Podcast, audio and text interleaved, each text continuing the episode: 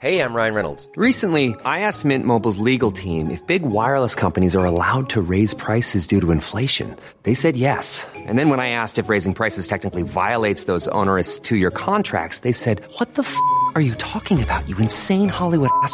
F- So to recap, we're cutting the price of Mint Unlimited from $30 a month to just $15 a month. Give it a try at mintmobile.com slash switch. $45 upfront for three months plus taxes and fees. Promo rate for new customers for limited time. Unlimited more than 40 gigabytes per month. Slows. Full terms at mintmobile.com.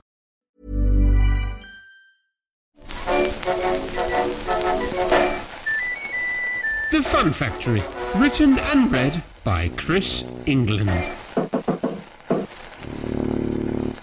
Chapter 25 The Keystone Four. So, how much did he get paid? Stan asked later that evening when we got together in a saloon to discuss what we'd been up to. We got lunch, I said. Just lunch? It was a good lunch. No money at all, though. That seems odd.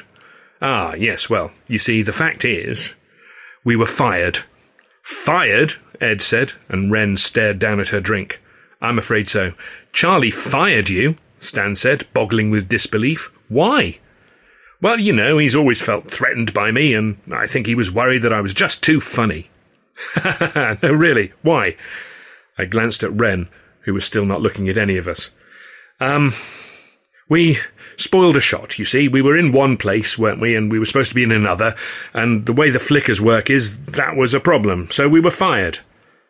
That arrogant son of a bitch, Ed said angrily. I've a good mind to go down there and tell him what I think of him firing my wife. Please don't, Wren blurted out. It was embarrassing enough. Let's just forget about it, shall we? Well, I. Please, Ed. Ed's bad tempered bluster dissipated slowly, and Stan changed the subject. Well, he said, I've had no joy getting us a booking, I'm afraid, but I've asked around about the Bostock brothers, who we're meeting tomorrow, thanks to Wren, and the general consensus is that they're very good news. They're very well thought of by bookers and other acts alike, and if we could only persuade them to take over our affairs, it could be a very good opportunity for us. Our spirits were given a lift by this, and we agreed to have an early night, so as to appear as bright-eyed and bushy-tailed as possible the next morning. As it happened, we could not afford to stay for another drink anyway. As I made to follow Stan and Ed outside, Wren grabbed my arm. Arthur. Wren, listen, what happened? It, I'm, I'm sorry, I got carried away. I know, we both did, didn't we? So? Um. Wren looked sheepish, guilty even. I have something for you, she said, not meeting my eyes. She took my hand and placed an envelope on it. What's this? I should have given it to you before. I'm sorry about that. I found it when we went to Considine's office last week. It was in a pile on a desk there, and your name caught my eye, so I picked it up. Why didn't you give it to me? I don't know. You were talking to Considine, and, and then you were so very cross about Charlie Chaplin being in town, I just couldn't get near you. After that, it must have slipped my mind. I see. Well, that's. Wren was flushed and gave a little gulp. And then you said her name, didn't you? And I realized how selfish I was being. I'm sorry. She put her hand to her mouth then and rushed out. Such strange behaviour. I couldn't fathom it. I looked at the envelope then. It looked like it had been through quite a journey, battered from pillar to post. I could make out my name on the front in a curly hand, and the address care of Considines in Chicago. I flipped it over and found the sender's name written across the back flap, and my heart skipped a beat. T. Beckett, Great Yarmouth, England.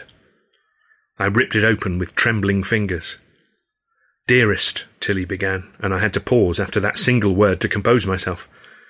I will be brief, for there is no telling whether this missive will ever reach you. I've tried everything I can think of to make contact with you, but so far it seems to no avail, as you have not replied. How foolish we were not to make better arrangements. But then we expected to be reunited quickly, didn't we? Oh well, that is so much spilt milk, isn't it? Wallace and I reached Great Yarmouth to find my father in hospital and out of danger. He had suffered burns in the pier fire, but was recovering well. He was no longer under suspicion of causing the conflagration, even though he had been stockpiling some explosives underneath the boardwalk, the silly man, which naturally hadn't helped matters. The arson was the work of suffragettes who'd been denied use of a meeting hall there.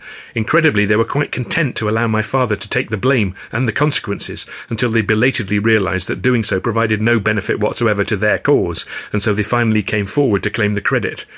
I still sympathise with the struggle, naturally, but the people are hard to like after causing us so much trouble. Rest assured your son is well and growing ever so fast. Write to me if you get this. At 24 Palmer Road, Great Yarmouth, Norfolk. All my love always, Tilly. I stared at the page for a long time, reading it over and over. No mention of any plan to return to the States, at which I was naturally relieved on account of the deadly peril and so on, but also, I have to say, a little disappointed. There was a brisk tone to the letter that suggested she had written these details many times, and I wondered how many of her letters had gone astray, or had perhaps arrived at theatres in the days after I'd left them. It was quite a fluke that this one had got through, when I thought about it, and she'd clearly received none of mine at the time of writing it.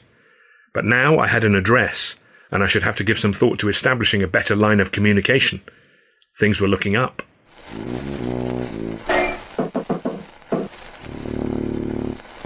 Ten thirty sharp, early in the day for vaudeville business. Found the four comiques arrayed in an optimistic row, all freshly shaven, the three men anyway, pink faced, clean shirted, and at our most presentable, sitting in front of the rather grand darkwood desk of the agent, Claude Bostock. He was a genial enough chap, in his thirties, with a loud checked jacket that gave him a decidedly vaudevillian aspect. His brother, Gordon, was dressed more soberly and stood by the window behind. They seemed remarkably similar in every other way, and it was hard to gauge which of them was the senior. I couldn't believe it when Mrs. Hurley told me that you had no representation, could I, Gordon? Claude said. No, he couldn't believe it, Gordon added, inspecting his fingernails in the sunlight. Ed looked oddly vindicated at this, which was irritating. It was not as if he'd been pushing us to get an agent, but suddenly it was Stan's fault and mine that we hadn't yet had one. Well, you see, I said, we were booked directly into Sullivan and Considine theatres until very recently. Ah, yes, poor Considine, Claude said sadly. A real pity, isn't it, Gordon? It is, Gordon agreed. He was a very fair man to deal with. Not like. Now then, Claude put in. We will have to deal with his rivals more than ever before, since they are expanding, so let's not complain. Quite, Gordon said, pursing his lips. And sometimes a personal connection such as yours with Mr. Considine makes it difficult to push oneself forward as much as one might. Ed nodded. Exactly, he said, as though he'd been trying to make that very point for weeks. Now then, we deal with a large number of circuits of all sizes, and I feel that an act such as yours should be able to work pretty much every week. Stan beamed. That's nice to hear, he said. Oh, that's really the minimum, Claude said. Isn't it, Gordon? We should be looking for bigger and bigger time for you, is what Claude means. As long as you're prepared to put in the work. Whatever it takes, Stan said firmly. Well, good. That is good news. Claude beamed at all of us, and we, I have to admit, beamed at one another. It seemed that things were looking up. If the group could acquire these two gentlemen as our agents, then we would be spared the miserable business of traipsing around trying to get ourselves booked. Of course, we'd be paying them a cut, but hopefully that would be a piece of a significantly larger pie. Now tell me, Claude went on, you were all in the Fred Karno company, am I right? Yes, sir, Stan said, first in England and then here in America on the Sullivan and Considine time. Performing A Night in an English Music Hall, correct? Uh, that's right. And also The Wow Wows and A Night in the Club. Indeed. And in all of these productions, you, Stan, were understudy to Charlie Chaplin, if I'm not mistaken. No, sir, you're not, Stan said with a little frown. For my part, I felt the cold chill of something unpleasant approaching, but I couldn't think yet what it was to be. So it would be fair to say that you are well versed in Chaplin's style and techniques. Stan didn't say anything to this. I muttered on his behalf. Stan is even better than Chaplin. And the rest of you, Claude went on, are equally well versed in supporting a Chaplin performance. Well, Ed bristled, it was not like we were supporting him, we were all part of a team. I see, I see, Claude mused. I had a sudden suspicion that he was merely making a show of considering something he and his brother had already decided upon. The two of them glanced at one another, and Gordon gave a little nod. All right, Claude said. Here's what we think. The Nutty Burglars is a very funny act, no doubt about it. Thank you, Mr. Bostock, Stan said. We certainly are confident that we should be able to do something for you. Excellent. We would, however, like to propose a change or two. We think, Gordon said, taking over now, that you have the perfect opportunity. The time is right to exploit the quite extraordinary popularity of your former colleague. Chaplin, I said through gritted teeth. Precisely. And who better to do that than those who know him best of all? Too well, I muttered. What do you have in mind exactly? Stan asked. Just the merest tweak, really, Gordon said, examining his nails. Yes, Claude said. The scenario remains untouched. The only change, really, is that Stan's character becomes Charlie Chaplin. A simple impersonation for one of your skills and experience, Gordon added. Then, correspondingly, Arthur here will become Chester Conklin, Charlie's usual sidekick in the films, which is really only adding a walrus moustache, Gordon put in, leaning forwards with his hands on Claude's desk as the two brothers double teamed us. And the talented Mrs. Hurley will no doubt make a marvellous Mabel Normand. There, what do you think? Claude and Gordon smiled at us as though they had just proposed the most brilliant suggestion. Stan was shaken, I could see that. I was struggling for breath, such was the weight of the depression pressing down on me all of a sudden. Wren seemed intrigued, but Ed, naturally enough, was angry enough for all four of us. What about me? he pouted. You've forgotten me. Ah, well, you are the easiest of all. You can remain a generic cop. A generic cop? Is that what you think I'm playing? Or, Claude said, how about this? A Keystone cop. Brilliant, Gordon said, snapping his fingers. That really is the cherry on the cake. I, uh, Stan said, we, um, that is to say, and instead of the four comiques, you will be billed as, how's this? Claude mimed with his hands, an improbably impressive marquee billing in the air as he offered up his suggestion. The Keystone Four. The Keystone Four, I snarled then, and Stan put his hand on my arm.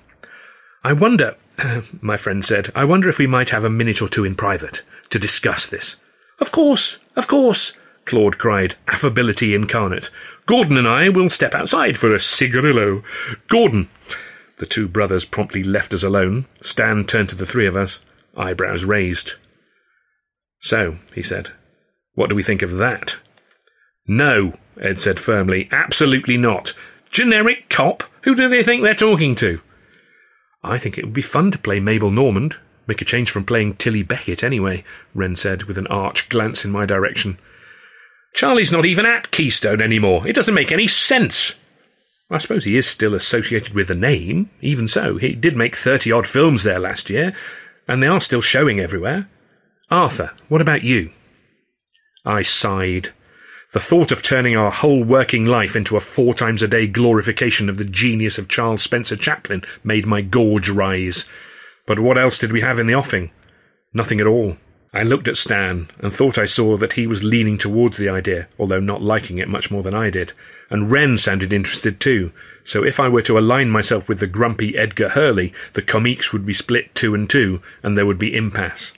So I said, Well, you know, all it would really involve for me is slapping on a moustache. No one knows what Chester Conklin sounds like, do they? So I shouldn't think it would take much getting away with for my part. It's you, Stan, you who'll have to carry the bulk of the burden if we decide to do this. So I guess if you are up for it, then I am too. Gah! Hurley expostulated, throwing his hands in the air. Arthur's right, Wren said. It should be your choice, Stan. What do you think? Stan looked at each of us in turn, a serious expression clouding his thin features. Then he broke into a big Stan grin and held out his hand, palm down. The Keystone Four it is, then. Wren and I put our hands on top of his and waited, daring Edgar not to join in.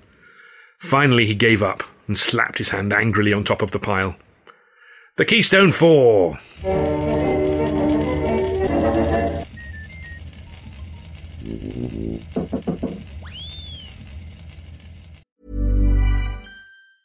Hey, I'm Ryan Reynolds. Recently, I asked Mint Mobile's legal team if big wireless companies are allowed to raise prices due to inflation. They said yes. And then when I asked if raising prices technically violates those onerous two year contracts, they said, What the f are you talking about, you insane Hollywood ass?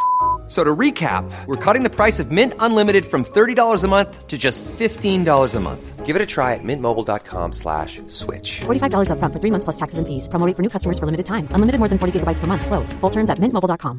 Planning for your next trip? Elevate your travel style with Quince. Quince has all the jet setting essentials you'll want for your next getaway, like European linen, premium luggage options, buttery soft Italian leather bags, and so much more. And it's all priced at 50 to 80% less than similar brands. Plus, Quince only works with factories that use safe and ethical manufacturing practices. Pack your bags with high-quality essentials you'll be wearing for vacations to come with Quince. Go to quince.com slash trip for free shipping and 365-day returns.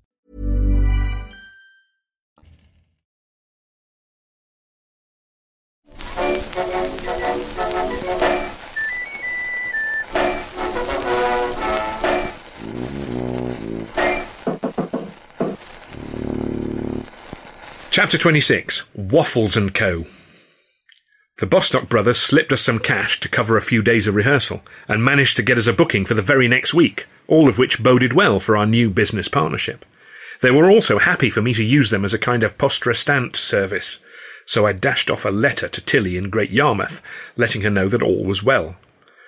I related the fall of poor old Considine and our new attachment to the Bostocks. Naturally, I told her how much I was missing her and Wallace.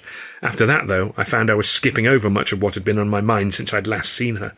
I didn't mention bumping into Charlie in Chicago or his big new deal for fear of fueling her anxiety about my supposed fixation. Neither did I mention the day I spent at Essanay for obvious reasons. I was feeling pretty foolish about that, and so was Wren, I think. Nor did I tell her that we were becoming a full-time Chaplin tribute act, although it did occur to me that it might go a long way towards demonstrating the increased maturity of my attitude to Chaplin if I could survive that with a reasonable amount of equanimity. Stan threw himself enthusiastically into honing his impersonation of Charlie and dragged us along to see all the Keystone shorts he could find on offer. Wren was eagerly watching Mabel Normand for tics and mannerisms, while I caught the odd glimpse of Chester Conklin in action and felt pretty certain that I wouldn't really need to do much to pull that turn off. He was a pop-eyed performer with a trademark moustache covering most of the bottom half of his face, so I'd really only need to invest in a second-hand hairpiece and a pot of theatrical glue. Edgar Hurley did not accompany us on our trips to the cinemas. He reckoned that as Charlie had barely ever featured alongside the Keystone Cops, he would be better occupied watching them, and whatever performance titbits he was picking up he was keeping to himself. Stan and I were both somewhat irritated by this, but Ed's part was small enough that we thought we could stand to wait and see what he was going to do rather than get into a row with him. At the weekend, we made our way by train to Altoona in Pennsylvania, where the newly refurbished Nutty Burglars were to make their bow at the Orpheum, no less. Ed stared out of the window the whole way, doubtless plotting his character's regeneration, and Wren too was remarkably subdued, which I took to be nerves. The Hurleys were effectively incommunicado then, and Stan was dry running Charlie's gestures in his head, eyes closed, fingers twitching this way and that, so I was alone with my thoughts. The Pennsylvania Railroad from Pittsburgh dropped down from the Allegheny Mountains into Altoona via the famous Horseshoe Curve, which arched steeply and spectacularly around a valley running along three sides of a large reservoir. We passed another train going the other way, climbing up the gradient, of which we then got a good view on the other side of the curve. I imagined Wallace looking out at it, pressing his little nose to the window and scribbling with his fat little finger in the patch that he'd steamed up. I picked up a newspaper and forced myself to read a little more about the progress of the war. It was so complex and so appalling and so downright discouraging that I could only stomach a little at a time. That spring, the Allies were on the offensive in Artois and Champagne, and were also attacking somewhere called the Dardanelles, which was the pet scheme of a bright spark called Churchill. The Austro Hungarians were being driven back from Galicia by the Russians, who were on our side, I think, and there was even some sabre rattling between the Japanese and the Chinese. It all seemed a long, long way away until I started reading about something called a Zeppelin, this was a massive cigar shaped airship that could fly from Germany to England and rain bombs down onto the civilian population, and it sounded very much like the flying death we'd heard about from Charlie's aviator acquaintance, Glenn Martin. The Zeppelin raid I read about that morning had been an attempt to bomb the port of Hull, but the British weather had blown the silver monsters off course, and the bombs had actually fallen on King's Lynn, Sheringham, and Great Yarmouth. Whatever is it? Stan said from the seat opposite. You've gone as white as a sheet.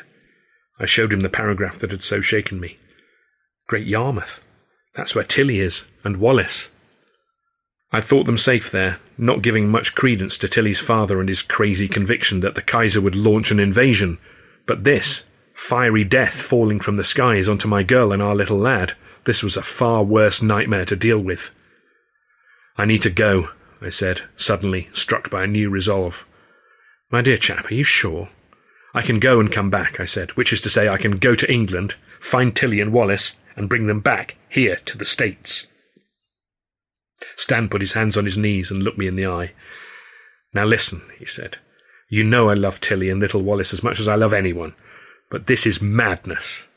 I have to try, I said. Think first, Stan said. How will you get across? Never mind the expense for a moment. All the liners have been laid up for months for fear of mines and submarines, quite apart from the fact that hardly anyone wants to make the trip. The Kaiser has declared all the waters around the British Isles a war zone, hasn't he? Which means the Germans are perfectly prepared to open fire on merchant ships, even passenger ships, for all we know. Yes, but th- there must be something I can do. And then when you get to England, it's a country at war. How will you avoid getting caught up in it? The British Army is made up of volunteers, isn't it? A few women with white feathers don't scare me, and I'll be sure to drink my beer from a tankard with a glass bottom. Huh? So I don't accidentally take the King's shilling. You haven't heard that old one? Yes, but listen, what if you can't get back? And what if the government brings in compulsory service in the meanwhile? They'll never do it, I scoffed. Compelled the British working man to defend a government they had no part in electing? It'd be pandemonium. Maybe. Maybe, Stan frowned. You don't think I should at least try? I'm being selfish, I admit it, Stan said with a grin, dropping his voice to a low whisper. I was just thinking about being left here to deal with Edgar Bloody Hurley all by myself. Of course, we must look into it, see what can be done, if anything. The Orpheum Theatre posters already billed us as the Keystone Four, promising that Stan was the nation's premier Chaplin impersonator. I was impressed, I must admit, by the push the Bostocks had given us. Grateful, too, as Stan was far too modest to have suggested such a line for himself. And of course, if there was a better Chaplin than Stan, who had lived in Charlie's pocket for years, then he'd be quite a thing to see. I thought even Charlie himself would have struggled to match his Chaplin, which was a ridiculous thing to think, of course, but Stan had something, an indefinable something, that Charlie never had. It was in his rapport with the audience, his feel for how they were reacting to him, his connection to them. Charlie always gave the impression that he would be just as happy performing to an empty room, perfecting his art. I stood in the wings that Monday afternoon, waiting for our first performance as the Keystone Four, clutching my tool bag, which bore the legend Waffles and Co., Burglars, Murders Done, and twitching my Chester Conklin moustache, which I was wishing I'd trimmed a little more. Suddenly, in the wings opposite, I saw a familiar figure, hopping from one foot to the other in oversized boots, twirling a bendy cane and twitching his own smaller moustache. A chill went down my spine. It was Stan, of course, and he shot me a big Stan grin, but it was so like Charlie that I was thrown and almost missed my cue to begin.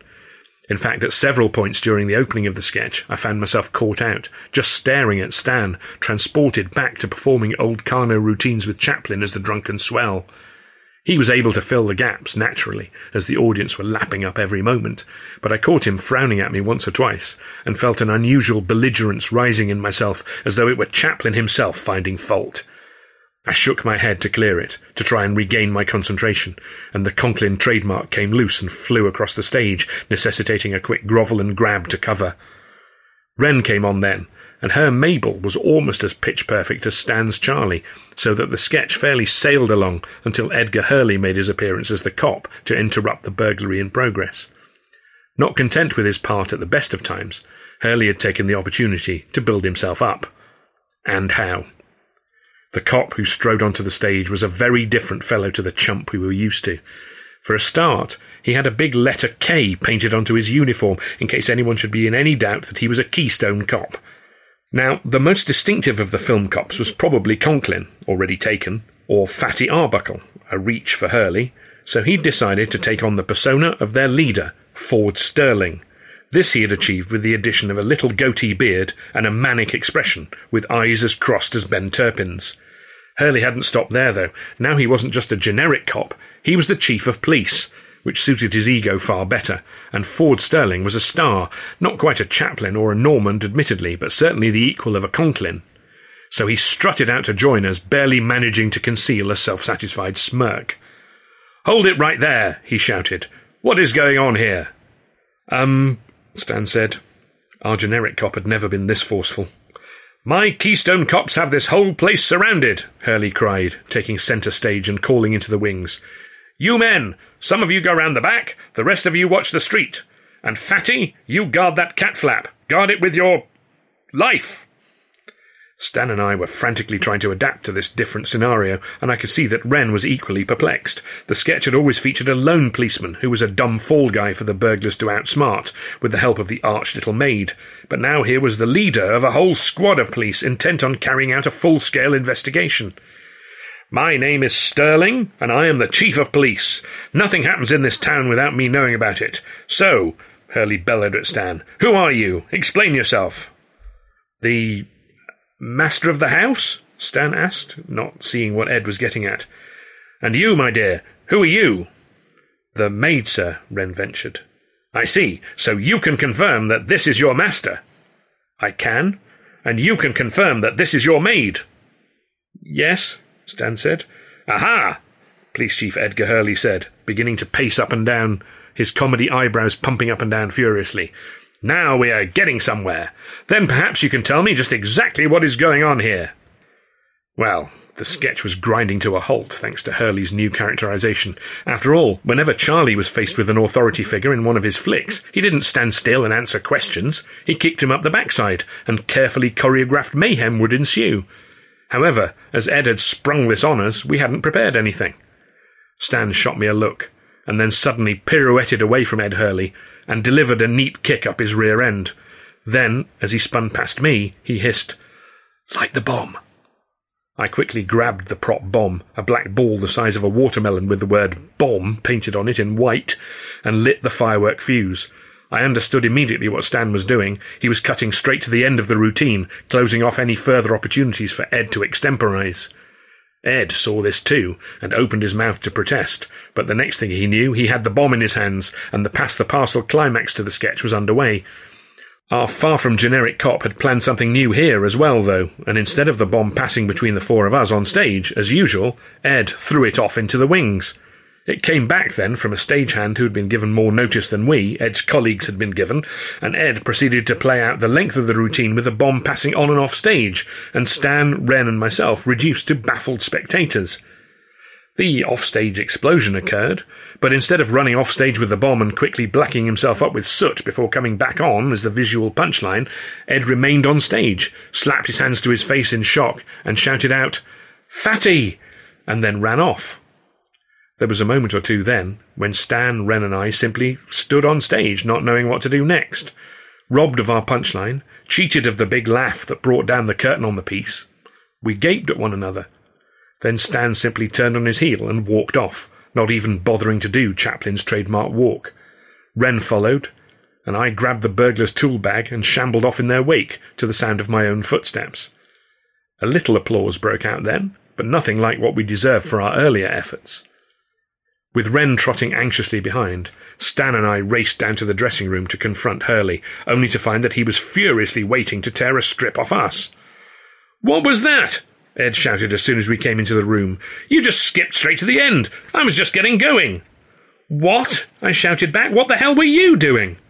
I was just adding a few touches, exactly the same as the rest of you.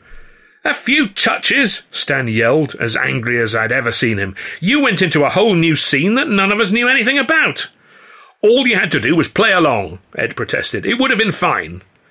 What were you even supposed to be? I said. I thought that was obvious. I was the leader of the Keystone Cops. Hence the big K you painted on your uniform. Exactly. Just as the real Keystone Cops never ever do, you mean? It's an embellishment, that's all. Perfectly understandable. Perfectly rubbish, Stan snarled. And why in the name of all that's holy did you make out that there were other cops surrounding the house? I said. The leader of the Keystone Cops doesn't go out on his own. That's why.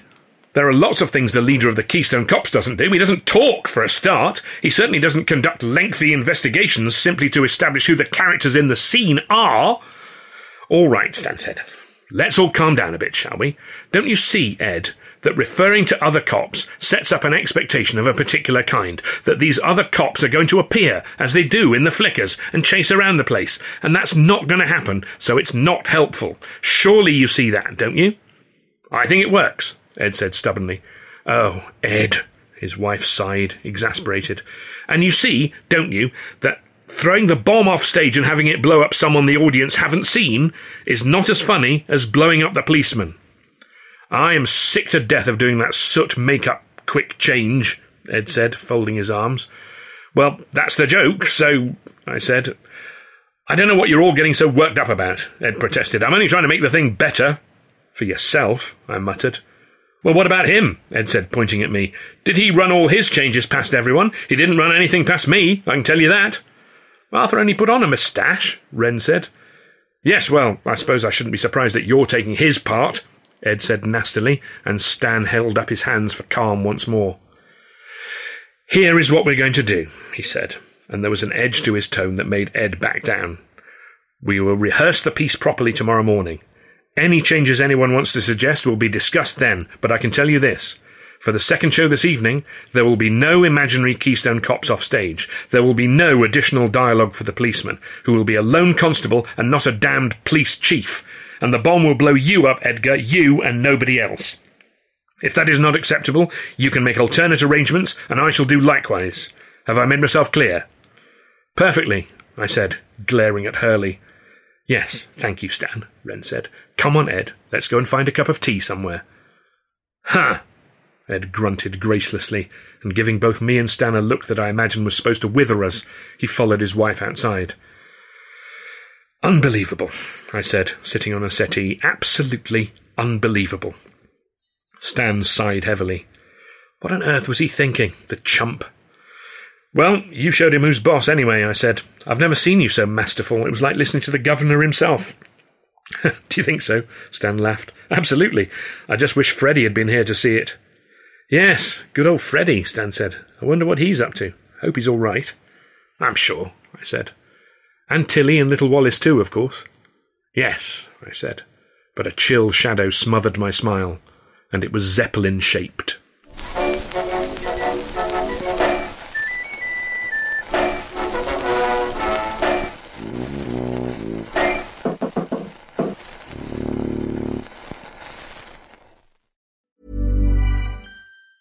Planning for your next trip? Elevate your travel style with Quince. Quince has all the jet setting essentials you'll want for your next getaway, like European linen, premium luggage options, buttery soft Italian leather bags, and so much more. And it's all priced at 50 to 80% less than similar brands. Plus, Quince only works with factories that use safe and ethical manufacturing practices. Pack your bags with high-quality essentials you'll be wearing for vacations to come with Quince. Go to quince.com slash trip for free shipping and 365-day returns.